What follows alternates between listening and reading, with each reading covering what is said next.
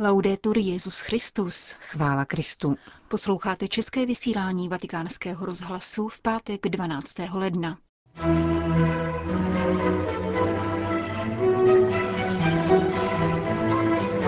Křesťanská modlitba je odvážná a vychází z víry, kázal dnes papež František v kapli domu svaté Marty. Jádrem papežovy cesty bude setkání s domorodými národy Chile a Peru, uvedl vatikánský tiskový mluvčí. Velvyslanec Pavel Vošalík z titulu na diplomatického sboru pronesl novoroční projev v sídle Maltéského řádu na římském Aventínu. Taková jsou témata našeho dnešního pořadu, kterým provázejí Johana Bronková a Jana Gruberová. Zprávy vatikánského rozhlasu. Vatikán. Víra v Ježíše Krista a odvaha překonávat obtíže po vzoru svědců. Těmito rysy se vyznačuje křesťanská modlitba. Kázal dnes Petru v nástupce při raní Eucharistii v domě svaté Marty. Vyšel přitom z příběhu uzdravení, který podává dnešní evangelium.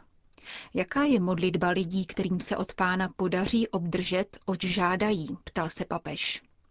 Včerejší i dnešní Markovo evangelium vypráví o dvou uzdraveních, malomocného a ochrnutého člověka. Oba se modlí za své uzdravení a oba tak činí s vírou. Malomocný dokonce Ježíše odvážně vyzývá. Chceš-li, můžeš mě očistit, připomenul svatý otec. A pán v zápětí odpovídá, chci. Jak učí evangelium, všechno je možné tomu, kdo věří. Vždy, když přistupujeme k pánu, abychom ho o něco požádali, máme vycházet z víry a konat to s vírou. Věřím, že mne můžeš vyléčit. Věřím, že to můžeš učinit. Je třeba mít odvahu a provokovat Boha, jako onen malomocný z včerejšího čtení a dnešní ochrnutý. Věřit v modlitbě. Evangelium nás tedy přivádí k zamyšlení nad naší modlitbou. Nemáme netečně papouškovat své prozby, ale spíše pána prosit, aby pomohl naší slabé víře, když se vyskytnou nesnáze, doporučoval papež. V Evangeliu se totiž objevuje mnoho epizod, ve kterých je pro potřebné lidi jen velmi obtížné přiblížit se k pánu, což by nám mělo jít příkladem. Ochrnutého v dnešním Markově evangeliu dokonce spustili odkrytým střešním otvorem, aby se na svém lehátku dostal před pána, který káže početnému zástupu. Máme-li vůli nalézt řešení, přenášíme se přes těžkosti, zdůraznil papež František. Odvaha k zápasu, abych se dostal k pánu. Na počátku pak odvaha k víře. Chceš-li, můžeš mne uzdravit. Jestliže to chceš, věřím tomu. A odvaha předstoupit před pána, když nastanou potíže. Ona odvaha. Mnohokrát to vyžaduje trpělivost a umění dočkat času, ale nepovolit, nýbrž ubírat se stále dál. Někdy ale s vírou předstoupím před pána a řeknu mu, jestli chceš, můžeš mi dát tuto milost. Ale potom, když za tři dny milost neobdržím, začnu myslet na něco jiného a zapomenu. Svatá Monika, Augustinova matka, se hodně namodlila a naplakala za synovo obrácení a podařilo se jí ho dosáhnout. Papež vyjmenoval také další svědce, kteří ve své víře prokázali velikou odvahu. Odvahu vyzývavě se postavit pánu a vsadit vše do hry, i když člověk i hned nezíská, oč prosí. V modlitbě jde totiž o velkou sázku. A pokud není modlitba odvážná, není křesťanská.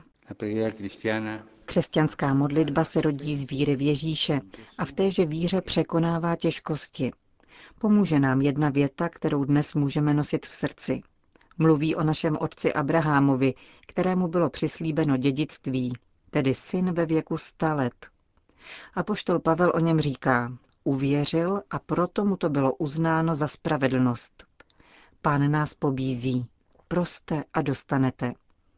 Odnesme si také toto slovo a důvěřujme, ale vždy mějme víru a vložme se do hry. Toto je odvaha křesťanské modlitby. Není-li modlitba odvážná, není křesťanská. Zakončil papež František dnešní ranní homílii v domě svaté Marty.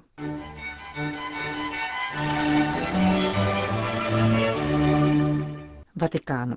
Jak dnes potvrdil tiskový mluvčí svatého stolce Greg Berg, papež František přijal pozvání vyššího kijevsko-halického arcibiskupa Sviatoslava Ševčuka a v neděli 28. ledna ve 4 hodiny odpoledne navštíví římskou baziliku svaté Sofie, kde pozdraví řecko-katolickou ukrajinskou komunitu žijící ve věčném městě.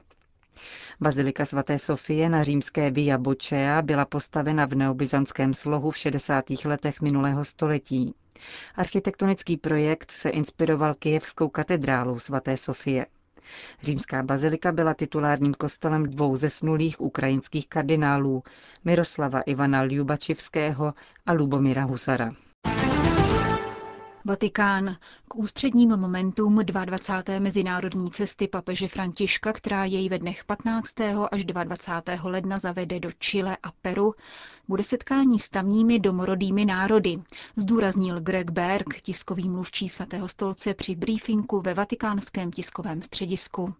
Ve středu 17. ledna papež z čilského hlavního města Santiago přiletí asi 600 kilometrů na jih do oblasti Araukánie, obývané původním národem Mapučů. A v Peru se v pátek 19. ledna setká s obyvateli amazonského pralesa. Jedná se vlastně o jakousi pouť v rámci pouti. Papež se vydá na původní sídliště prvních obyvatel latinskoamerického kontinentu, aby zdůraznil úctu k těmto národům i ke stvoření. Myslím, že když dnes papež na západě o těchto věcech mluví, trochu tím šokuje. Co bychom se asi měli od těchto národů učit? Papež nám ale připomíná, že je toho mnoho a že se můžeme hodně poučit navzdory našim velkoměstům a rozvoji. Tiskový mluvčí svatého stolce zdůraznil, že se papež vrací na místa dobře známá. V Čile prožil část jezuitského noviciátu a důkladně poznal také Peru, na kterém si cení lidové zbožnosti. Navíc se zkušeně orientuje v nedávné historii obou států, jak dokazuje naplánované setkání se dvěma oběťmi čilských represí 70. let, tedy Pinochetovy diktatury. V závěru tiskové konference odpověděl Greg Berg na otázku o příštích apoštolských cestách papeže Františka. Řekl, že Petrův nástupce by letos rád zavítal do Irska v rámci srpnového světového setkání rodin a rozvažuje se nad jeho cestou do pobaltských republik. Na dotaz, proč se papež opět při nadcházející cestě vyhne své rodné Argentíně, tiskový mluvčí předeslal, že návštěva Chile a Peru se neobejde bez přeletu Františkovy vlasti a že lze očekávat zajímavý telegram adresovaný jejím státním představitelům. Temuko. Katoličtí mapučové očekávají, že jim papež požehná a posílí je ve víře. Doufají, že ve svých homílích položí důraz na sociální smír, ale nežádají po něm politická řešení problémů, protože za nimi přijíždí jako pastýř, nikoli jako prezident Chile či ministr vybavený zvláštními pravomocemi. Uvedla pro vatikánskou agenturu Fides výkonná sekretářka biskupské komise, která v rámci čilské diecéze Temuko zodpovídá za pastoraci domorodého národa Mapučů. Podle Izolde Pajala Fefové pak bude záležet na politicích, zda si z papežovy řeči odnesou ponaučení pro řešení letitého konfliktu mezi státem a původními obyvateli jihoamerické Araukánie. Mapučové, doslova děti země, země, o kterou byli připraveni, obývají oblast střední Argentíny a Chile. Nelze mluvit o menšině, protože tento domorodý národ, hovořící jazykem Mapuzugun, čítá půl druhého milionu jedinců v 17 milionovém obyvatelstvu Chile. Jako jediný z domorodých latinskoamerických národů se přitom rozrůstá, zatímco jiným původním etnikům spíše hrozí zánik. Papež František se v Temuku, kam se vydá na vlastní přání, setká s nejchudší částí Chile, ale také se silnou vírou. Křesťanství zde totiž doplnilo původní religiozitu, uctívající Boha stvořitele a lásku k Bohu, zahrnující také lásku k přírodě a půdě. Mapučská liturgie se tak vyznačuje spontánní charismatickou modlitbou, která Boha nejprve prosí o odpuštění a svolení k modlitbě, aby poté vyjádřila veškerou lásku k Bohu a předložila žádosti každodenního života. Katolická mapučská společenství uctívají Seferina Nunankura, salesiánského lajika mapučského původu, beatifikovaného roku 2007, a svatého Šebastiána. V průběhu tzv. mariánského měsíce od 8. listopadu do 8. prosince se mariánská úcta pojí s běžným životem komunity a v domech i kaplích se opakují Marijina gesta, ku příkladu její návštěva sestřenice Alžběty. Čilská církev potvrdila existenci a důstojnost mapučského národa pastýřským listem v roce 1979 a o necelých deset let později Mapuče vyzval Jan Pavel II., aby ve zdravé hrdosti uchovávali své tradice. V diecezi Tomuko působí tři kněží mapučského původu, ale v posledních letech bohužel ubývá jiných kněží ochotných k inkulturaci a službě původním obyvatelům Araukánie. Mnozí mladí kněží bohužel nedokážou přijmout liturgické obřady adaptované na mapučskou spiritualitu. Formace, kterou procházejí, jim nepomáhá k tomu, aby chápali mapučské vidění světa. Vysvětluje pastorační pracovnice čilské diecéze Temuko, kam papež František zavítá již příští středu.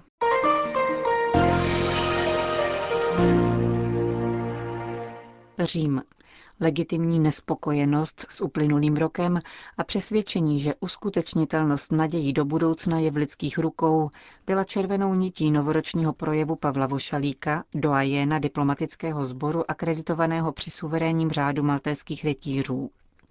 Český diplomat, zastávající zároveň funkci velvyslance České republiky při svatém stolci a při republice San Marino, již po čtvrté vystoupil jménem diplomatického sboru při novoroční výměně pozdravů v římském velkopřevorství Maltéského řádu na Aventínu. Ve své promluvě poukázal na příznaky epochálních změn, které se ohlašují. Nekonečný proud těch, kdo opouštějí své domovy kvůli ozbrojeným konfliktům, klimatickým změnám či neúnosné a beznadějné chudobě, v naději, že najdou nové místo k životu kde si za horizontem, postupně ztrácí charakter jednorázové krize, Stojíme před chronickými problémy lidstva. Jsme svědky měnícího se světa. Jsme svědky změn, na něž, jak se zdá, nejsme zcela připraveni, řekl Pavel Vošalík.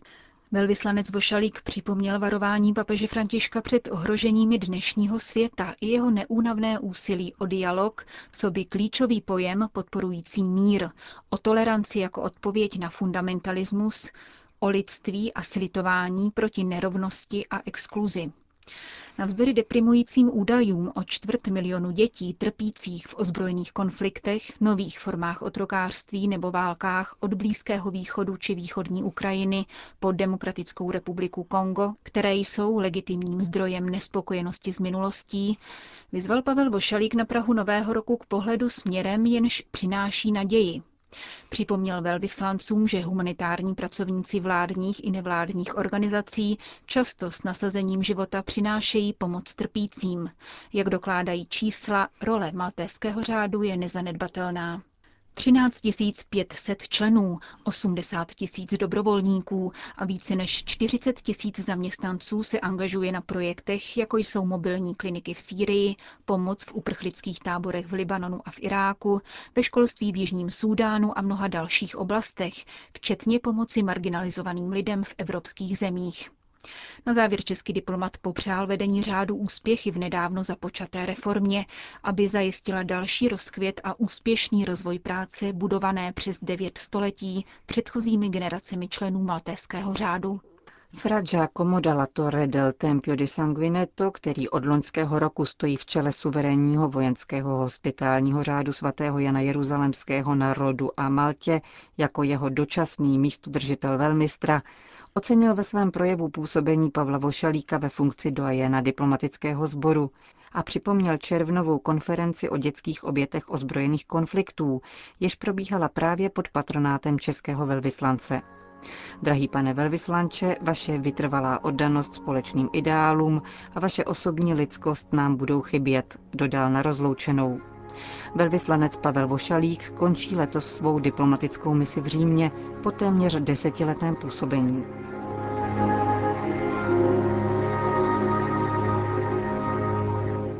Končíme české vysílání vatikánského rozhlasu. Chvála Kristu. Laudetur Jezus Christus.